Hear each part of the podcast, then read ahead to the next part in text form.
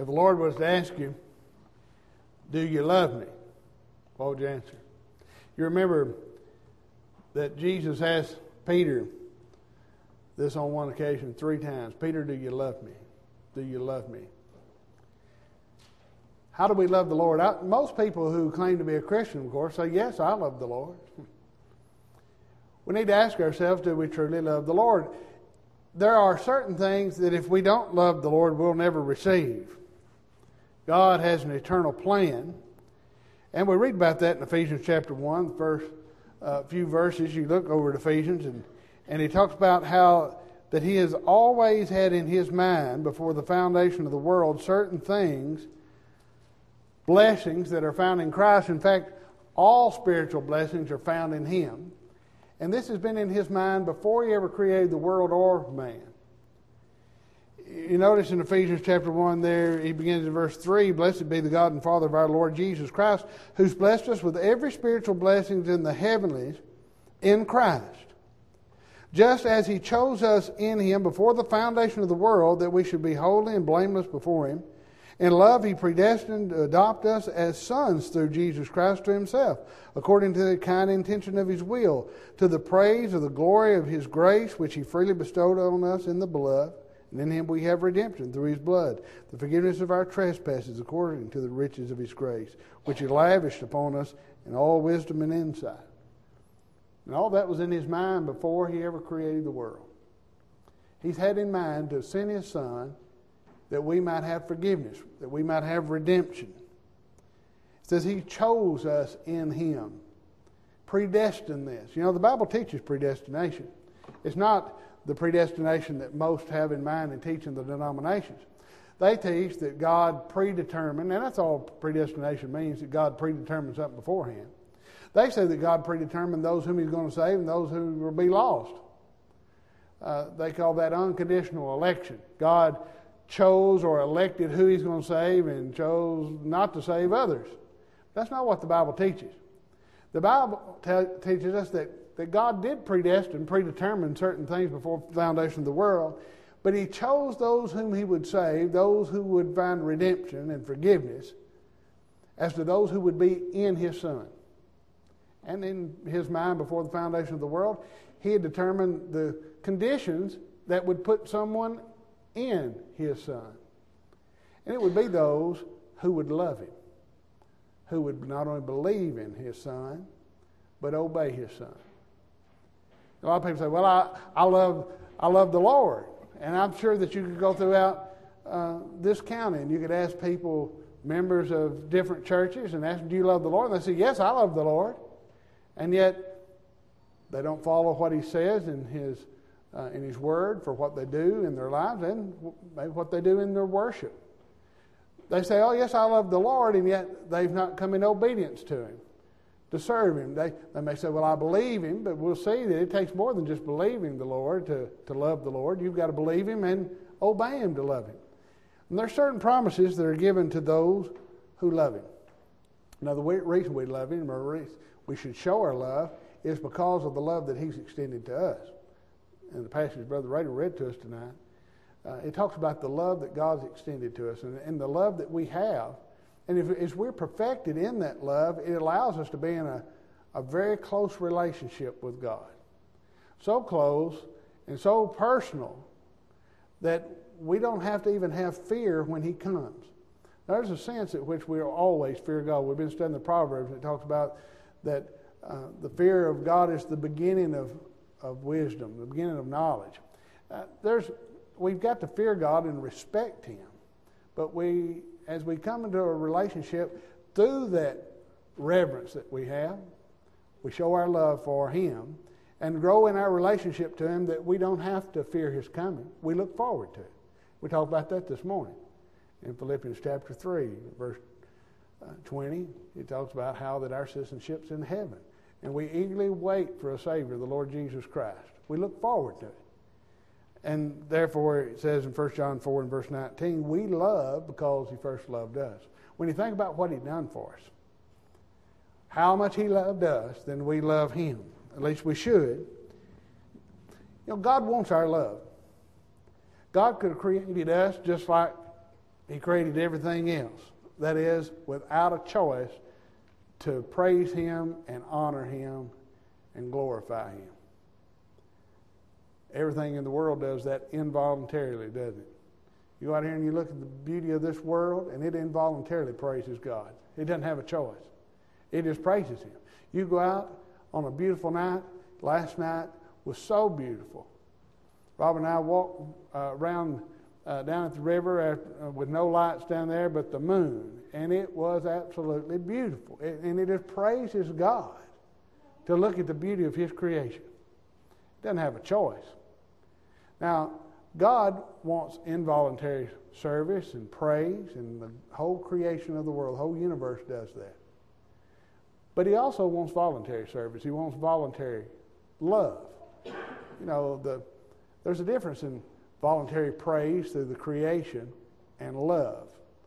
You know, the creation doesn't love God, it praises Him because of what He's done and, and how it works, and, but it, it doesn't love Him. Not in the sense that, that He wants our love. God wants not only involuntary service, He wants voluntary service and love. And that's why He refers to us as who would love Him as children and to Himself as a father. A father wants love, doesn't he, from his children? And he wants it not involuntarily. He doesn't want it because his kids have to love him. He wants it because they want to love him, because they choose to love him. Now that that's voluntary love and service. And we can relate to that. God wants that, desires it, and for those who will love Him, He makes wonderful promises. That's what I want to talk to you about. The passages that talk about those who love Him. Now you ask yourself, do you love God? We ought to love Him because He loved us. And this, this lesson, uh, hopefully, will, will cause us to think about just how much we love God. And if we do, the wonderful promises that He gives us, and if we're not loving Him like we ought to, it ought to make us want to change our lives so that we can not only show God what He deserves because He's loved us, but to have the wonderful promises that He makes to those who love Him. And when you think about the promises that are made to those who love Him, I think how that we said that all this has been in God's mind before the foundation of the world. We said that He had this eternal plan. He's predetermined those who would receive these. He's chose those who would be in His Son Jesus. And He has predetermined what the conditions would be. It's not unconditional election, it's conditional election. In other words, God chose those who would be, He elected to save those who would be in His Son and has set certain conditions for us to be in His Son, like we talked about this morning. How do you get in Christ Jesus? Well, you're baptized into Christ uh, Romans chapter 6 and Galatians chapter 3, verse 26, 27. We're baptized into Christ. But if we'll be in Him and show our love toward Him, then we have wonderful promises. Now, God had, had given hints about this all along. From the very beginning, when man sinned in the garden, when he cursed Satan, he gave a hint that he had a plan. You know, Jehovah's Witnesses deny that God had a plan. And that's where you got to start with them.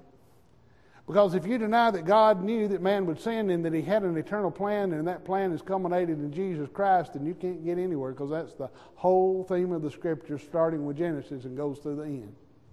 They deny all those things. And that's where you got to start with those who deny those things.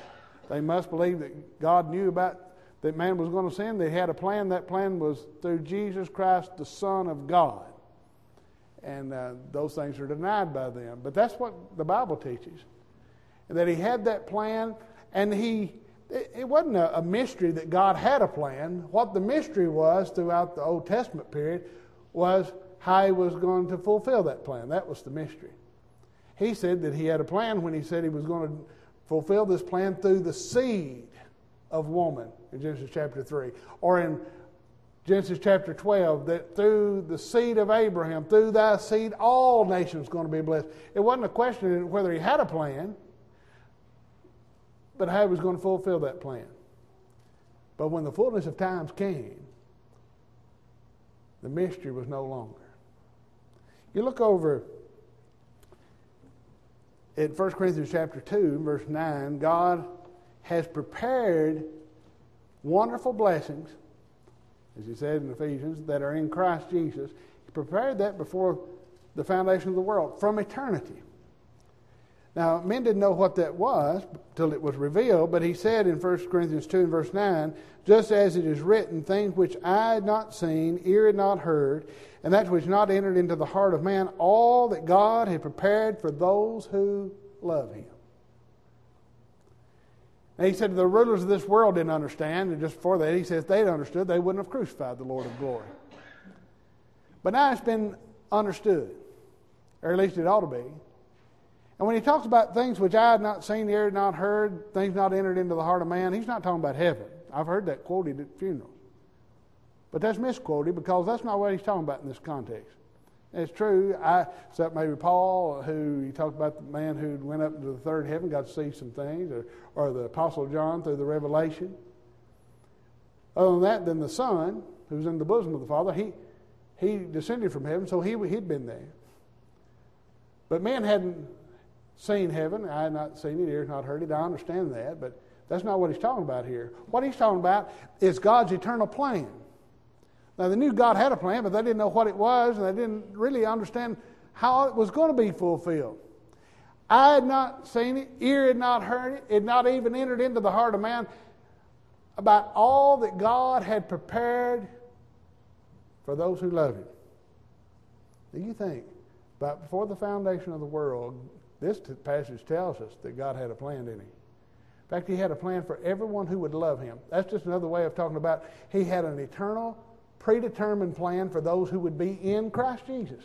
Because those are synonymous. Those who would be in Christ Jesus are those who love Him. And those who love Him, He's got wonderful things in store for them. For example, James says in James chapter 1 and verse 12, Blessed is the man who perseveres under trial, for once he has been approved, he will receive a crown of life which the Lord has promised to To those who love him. Just underscore that. Who's the crown of life for? We're talking about eternal life. God had in his mind before the foundation of the world that those who would come and be in his son Jesus, for those who would come and love him, he prepared that. Eye had not seen it, ear had not heard it, but now it's been revealed to the apostles. He went on there in 1 Corinthians chapter 2, talking about how the, the Holy Spirit searched the, the mind of God, even the deep things of God, and has revealed that to the apostles. And those things, he said, we also teach. We've got that now. It's been revealed.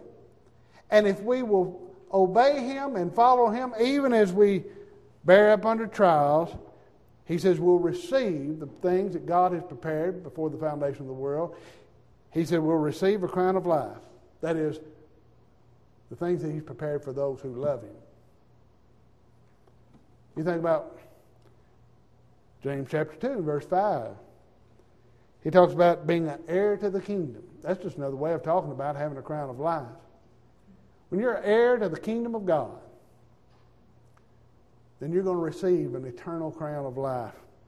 He says in verse 5 Listen, my beloved brethren, did not God choose the poor of this world to be rich in faith and heirs of the kingdom which He has promised to those who love Him? These promises not just to everybody. These promises are to those who will love God, which is synonymous with being in Christ Jesus. Because if you love him, you'll be in him. There's all kinds of promises made to those who love him. Eternal promises. Promises that were in the mind of God before he ever created this world. And I think it's interesting that Romans chapter 8 and verse 28 says that all things work together for good to them who? To them that love the Lord, for those who love him. Everything's going to work out. That doesn't mean that we live in a bed of roses when we become a Christian. Once you come in Jesus, and it would be in Jesus by repenting and being baptized into Christ, when you show your love to Him because He first loved you, doesn't mean everything's going to be hunky dory, does it? But it means that if you will love Him and serve Him, all things are going to work out. And it's going to work out for good in the long run. especially in eternity, because we're going to be heirs of the kingdom. We're going to have a, a crown of life. And that's been prepared from all eternity for those who love Him. So I ask you again do, do you love the Lord? Do you love Him? Well, a lot of promises made for those who would, and made before the foundation of the world. He had it in mind. But ask yourself, who are those who love Him? A lot of people say they love the Lord. And we can say we love the Lord and, and really, biblically, be guilty of not loving Him. So consider who are those who love the Lord? Well, what did Jesus say in John 8 42? Jesus said, Those whom God is their Father love me. He said, if, you love, if God was your Father, you'd love me. Who was he talking to? He was talking to the scribes and the Pharisees. Now, they claim to be religious people, they claim to be God loving people. I'd say if you came up to a Pharisee on the road, the kind of fellow that tithed uh, every week and, and, and fasted three times a week and prayed on the street corners, if you come up and ask him, fella, do you love God? What do you think he'd say? Well, of course I love God. Don't you know who I am? Don't you know how I live? And he'd probably tell you. I fast three times a week. I you know. You come up to somebody, do you love God? And they may say, Well, I go to services three times a week. And I do this and I do that. But do you love God? You know, we can go through the motions of religion and still not love God. That's what they did. The scribes and the Pharisees would have said they loved God.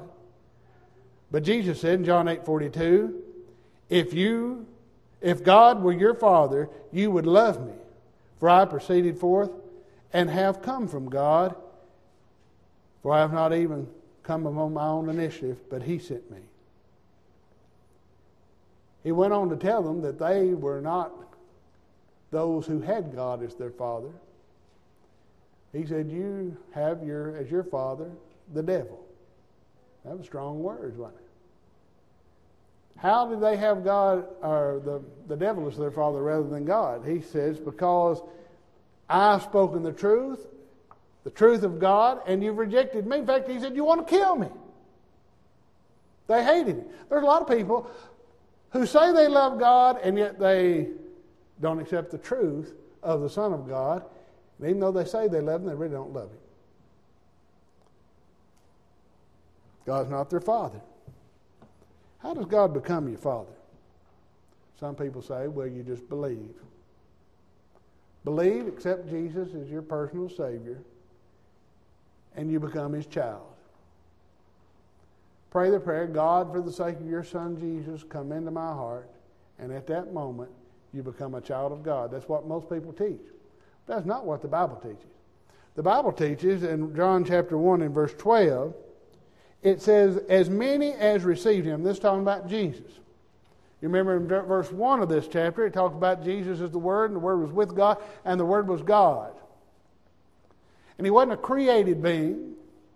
As we said, the Jehovah's Witnesses deny the fact that God had an eternal plan, and they deny that it's fulfilled through Jesus because they say he's a created being. And they even change in the New World Translation, which is their version of the Bible, it doesn't say, and the Word was God. It says, in the beginning was the Word, and the Word was with God, and the Word was a God, little g. If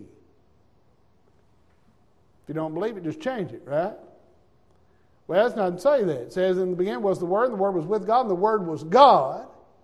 And verse 14 said, the Word became flesh and dwelt among us, and we beheld His glory. Glory is the only begotten of the Father, full of grace and truth. But just before that, in verse 12, it's talking about Jesus, and it says, As many as receive him, to them he gave the right to become children of God, even those who believe in his name. You believe in Jesus, you can accept that fact.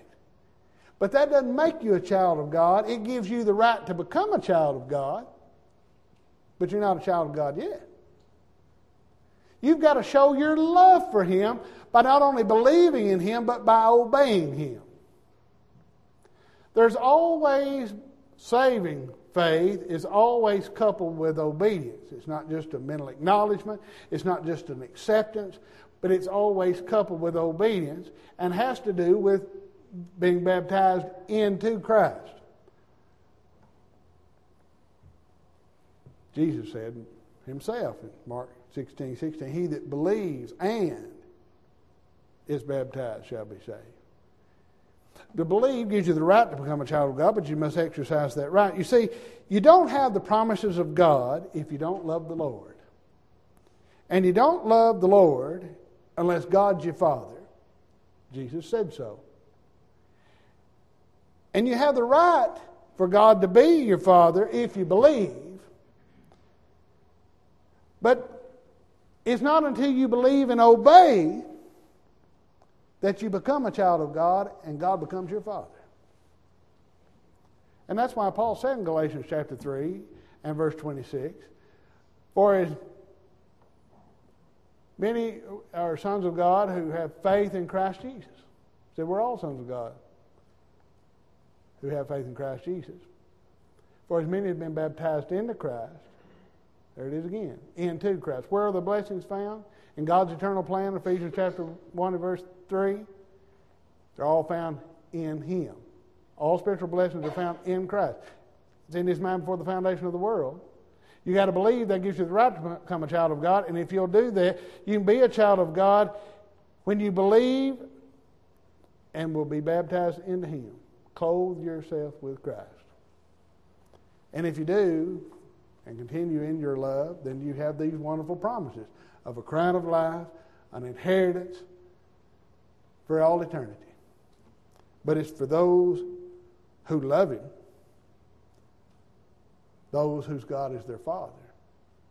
Now, if you're here tonight and you, you've never become a child of God by believing and being baptized into Christ, God is not your Father, and that means that you don't love God in order to receive His promises.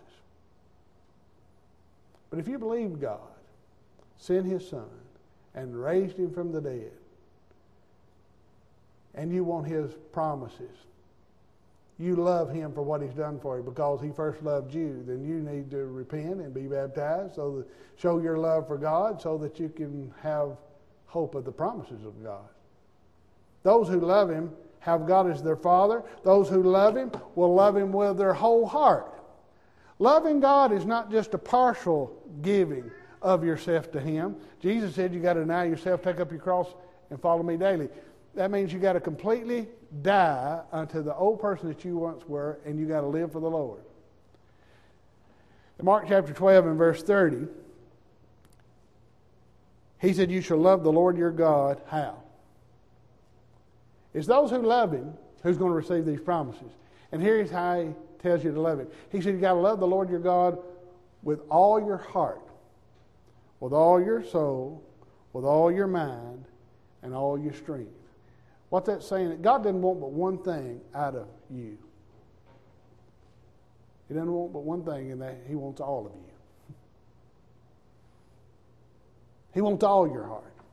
Your heart is who you are. As a man thinketh in his heart, what?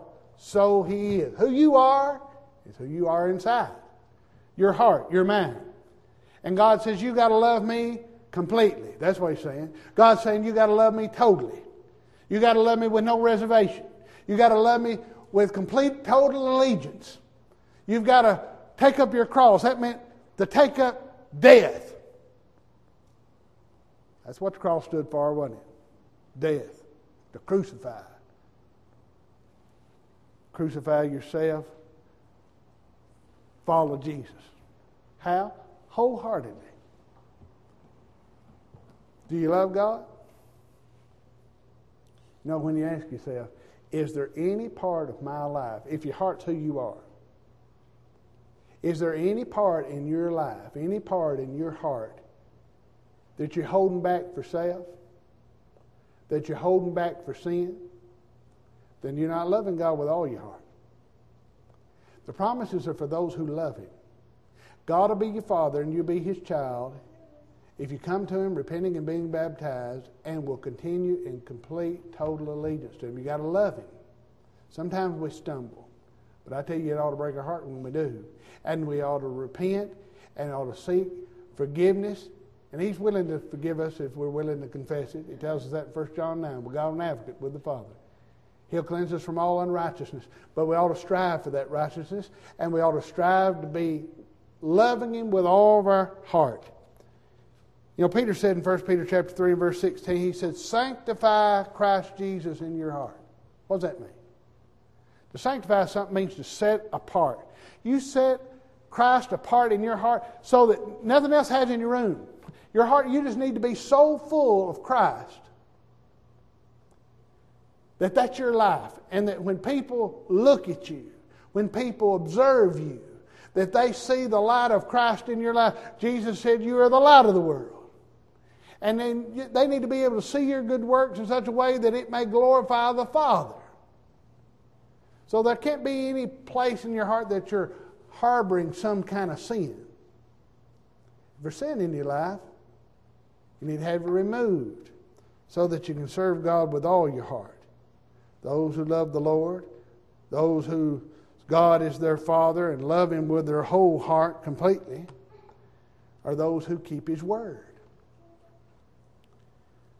Jesus answered and said to them, John 14, verse 23, If anyone loves me,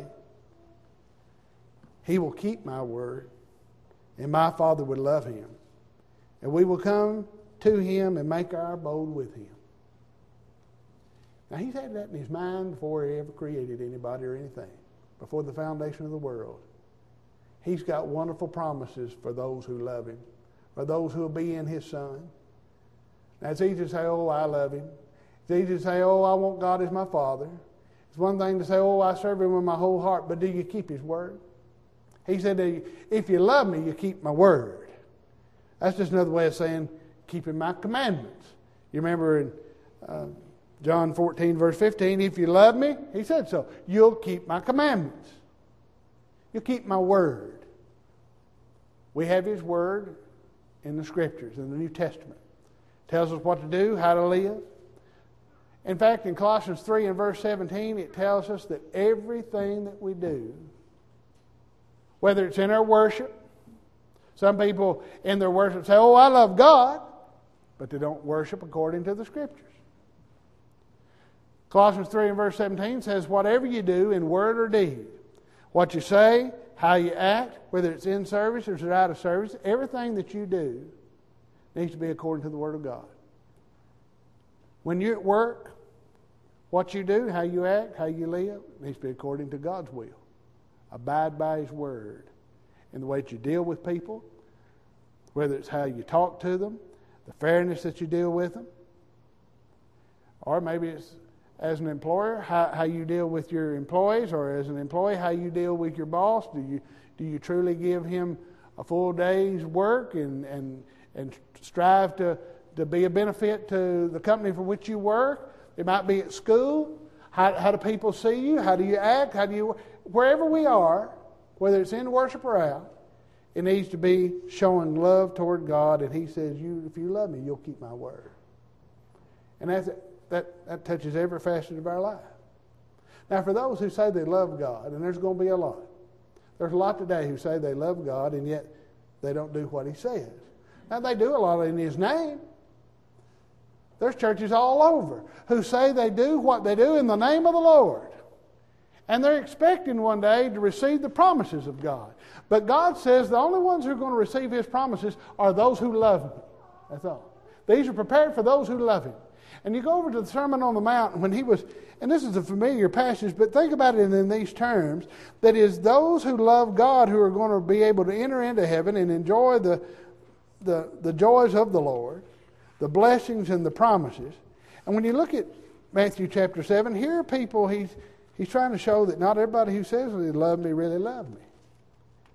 Ones who love me hear my word and obey by my, my word. He says, verse 21 Not everyone who says to me, Lord, Lord, will enter the kingdom of heaven, but he who does the will of my Father who's in heaven. He's just simply talking about those who love him. Not everybody's going to receive the promises, right? It's for those. They've been prepared from the foundation of the world for those who will be in Christ, for those who will love Him. He says verse 22 Many will say to me on that day, Lord, Lord, did we not prophesy in your name? And did we not cast out demons and, and in your name perform many miracles? There's many things that you can do in religion and still not be giving your whole heart to the Lord and not be keeping His word and what you do in your lives or, or what the rest of the things you do in worship. He says, I will declare to them, verse 23, I never knew you. Depart from me, ye who practice lawlessness. In other words, they're not following God's will. Those who love God abide by His word. Now, notice what he's talking. He talks about His word in verse 24. He said, Therefore, everyone who hears these words of mine, those who hear my words, my commandments, here's my will, and we've got it. We've got it in the New Testament. We all have a copy of it. Here's God's will for us. Here, who the one who hears these words of mine and acts upon them, he's like a man who builds his house upon the rock. And the rains descended, and the floods came, and the winds blew and burst against that house, yet it did not fall, for it had been founded upon the rock. In other words, in the day of judgment, those who love him are going to stand. And they're going to receive an eternal inheritance the promises of God. There's going to be many, however, are going to be disappointed. Because even though they've done many things in the name of the Lord, they've not sought to follow His will in all that they do. And everyone, he says in verse 26, who hears these words of mine and does not act upon them, be likened to the foolish man who built his house upon the sand, and the rains descended, and the floods came, and the winds blew and burst against that house, and it fell, and great was its fall. There are going to be many who claim to love the Lord, and they've really not loved Him because they've not kept His words, they've not acted upon them, and they're going to be disappointed, and they're going to be lost. Now, what was the result of this sermon? It says in verse 28 the result was that when Jesus had finished these words, the multitudes were amazed at his teaching. And I want to tell you, there's a lot of people amazed at that kind of teaching today. Most people, all the kind of teaching that they hear is that you just accept Jesus as your personal Savior and you love the Lord and that you can worship ever how you want to, long as you love the Lord. You can even do some things and live like you want to, and and uh, maybe be in different relationships that the that the Lord doesn't approve of in, in the Scriptures. Maybe have marriages and, that are not scriptural and that they'll accept it. They'll say it's okay, long as you love the Lord. I'm telling you, the Lord says if you don't keep my word, you don't love me. But if you will love me, then you'll receive the promises. These have been prepared for those who love him. Who is those who love the Lord? Well, it's those who God is their father. They love him with a whole heart. They keep his word. They, they strive to keep his commandments. And they love their brethren. You know, there's somebody who may otherwise do very well and showing their love for the Lord, but they don't love their brethren. John says you're fooling yourself. 1 John chapter 4 and verse 20. If someone says, I love God, but hates his brother, he says he's a liar. Now, you know who the father of lies is. That goes all the way back up to chapter 8, verse 42, right? He said, if, if God were your father, then you'd love me. But he said, Your father is the devil, who's the father of lies. Well, he says here, if someone says he loves God and hates his brother, he says a liar, for the one who does not love his brother, whom he sees, cannot love God, whom he's not seen. You got to love your brother if you love God. Now, there's no, you don't, if you don't love your brother, you don't love God. That's an old song. And it still stands true because it's scriptural. There's many ways that we can love our brethren. One of the ways is by showing hospitality. And that's not just that's not a suggestion in the scriptures. You know, 1 Peter chapter 4 and verse 9 is just as much a, a command as anything that we've got in the scriptures, and it says, Be hospitable to one another without complaint. That's a command. You claim to love God, you don't love your brother, you don't show him hospitality, you don't love God. That's what he's saying. And if you don't love God, you're not going to receive the promises of God. And you know, there's some people who may come in and they may sit on the a pew every week. They may take the Lord's Supper every week. But if they're not hospitable to their brethren, they're not showing love toward their brethren, and God's going to be displeased with that. The promises of God are for those who will love Him, and He says, if you don't love your brethren, you don't love me. Another way we show love toward our brethren is serving and, and seeing to their needs. Romans chapter 12. Verse 10 Be devoted to one another in brotherly love. Give preference to one another in honor, not lagging behind in diligence, fervent in spirit, serving the Lord. You see, loving your brother and seeing to their needs is serving the Lord. Loving your brother is loving the Lord. You got to serve the Lord and love the Lord to receive His promises. And He says, You don't love me, you're not serving me if you're not serving your brother and loving Him. He said, Rejoice in hope, persevering in tribulation, devoted to prayer, contributing to the needs of the saints, and practicing hospitality. You got to love your brother. He says in Hebrews chapter 10, verse 24 and 25, that we're not to forsake the assembly of ourselves together as a habit of some is, but encouraging one another and building up one another, all the more as we see the day drawing near. We need to encourage our brother. We can't encourage them if we don't ever see them. And if we're not there regularly to encourage them and, and to build them up. Said you got to love your brother if you're going to love God, and you got to love the Lord, and if you want to receive His promises. Now, we ought not have to anybody tell us to do that, just like the Thessalonians. First Thessalonians 4 and verse 9, Paul said, Now as to the love of the brethren, you have no need to write anyone to write to you, for you yourselves are taught by God to love one another. For indeed you do practice it toward all the brethren who are in Macedonia, but we urge you, brethren, to excel still more. I'm not saying we don't love one another here. I think we do. I think we show hospitality to one another and help one another. That's, I see it all the time. Do you know what we can do? just like those at Thessalonica. We can excel still more, don't you think we can? I think we can. We all can. I know I can. We got to strive to do that. Can you love God enough? That's how. That's what we're talking about. Loving God. We love Him because He first loved us, and we ought to continue to excel in our love and doing that by showing love toward our brethren. Hebrews chapter 13, verse 1. Let the love of the brethren continue. What's involved in that? Not neglecting to show hospitality to strangers, for by it some have entertained angels without knowing it. 1 Peter chapter 1, verse 22. Since you have in obedience to the truth purified your souls for a sincere love the brethren, fervently love one another from the heart. Those who love him are going to receive wonderful promises, promises that he has had in mind before the foundation of the world eternal life, inheritance of an eternal kingdom. But it's to those who love him. And finally, those who love him don't love the world. You know, 1 John chapter 2 verse 15 says, Do not love the world nor the things in the world.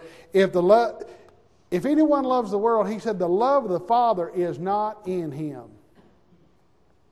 God has these wonderful promises for those who will love him. If you love the world, if I love the world, the love of the Father is not in me. It just can't be. You can't love the world and love the Father. And therefore, we need to be careful about the lust of the eyes, the lust of the flesh, the boastful pride of life, which are the world. Eh, because those things are passing away.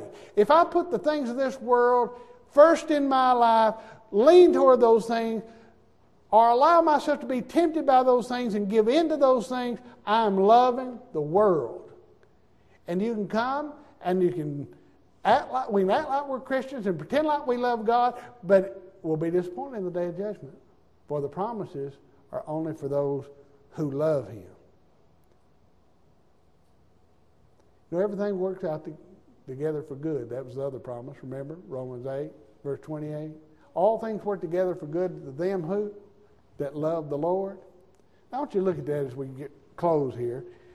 When he talks about that, we said we're, uh, he's not talking about everything being just a bed of roses, everything being hunky dory. when you look at the context of this, later on he talks about how that we, we overcome through Christ, even though we're being put to death all day long, verse 36, and considered as sheep to the slaughter. That doesn't sound like everything's a bed of roses, does it? But I want to tell you, the person who will serve him the person who will love him, it'll all work out, even in times of great persecution. All these things, he said, we even over, overwhelmingly conquer through him who loved us. And because he loved us, we love him. And for those who love him, all things will work out together for good, even in times of persecution. And because he was convinced that neither death, nor life, nor angels, nor principalities, nor things present, nor things to come, nor powers, nor height, nor depth, nor any created thing shall be able to separate us from the love of God which is in Christ Jesus. And therefore we love him. And everything will work out together for good. Even if I face death, it's going to work out. But I've got to show that in my life. And you look at the context before this in, in Romans chapter 8, and he's talking about how to live. In Romans chapter 8 and verse 1, he said, Therefore, uh, now there's no condemnation for those who are in Christ Jesus, for the law of the Spirit of life in Christ Jesus has set you free from the law of sin and from death. For what the law could not do, weak as it was through the flesh, God did send his own Son in the likeness of sinful flesh. And as an offering for sin, he condemned sin in the flesh in order that the requirement of the law might be fulfilled in us who do not walk according to the flesh. You don't love the world, do you? You don't live like the world, you don't walk according to the flesh. But you walk according to the Spirit. For those who are according to the flesh set their minds on the things of the flesh. Where you love God with all your heart, right? That's your mind. You set your heart, your mind, not on the things of the world, not on the fleshly things, not the worldly things, but the things of God. Those who are according to the Spirit set their minds on the things of the Spirit. For the mind set on the flesh is death, but the mind set on the Spirit is life and peace, because the mind set on the flesh is hostile toward God. See, he said, if you love the world, the love of the Father is not in you.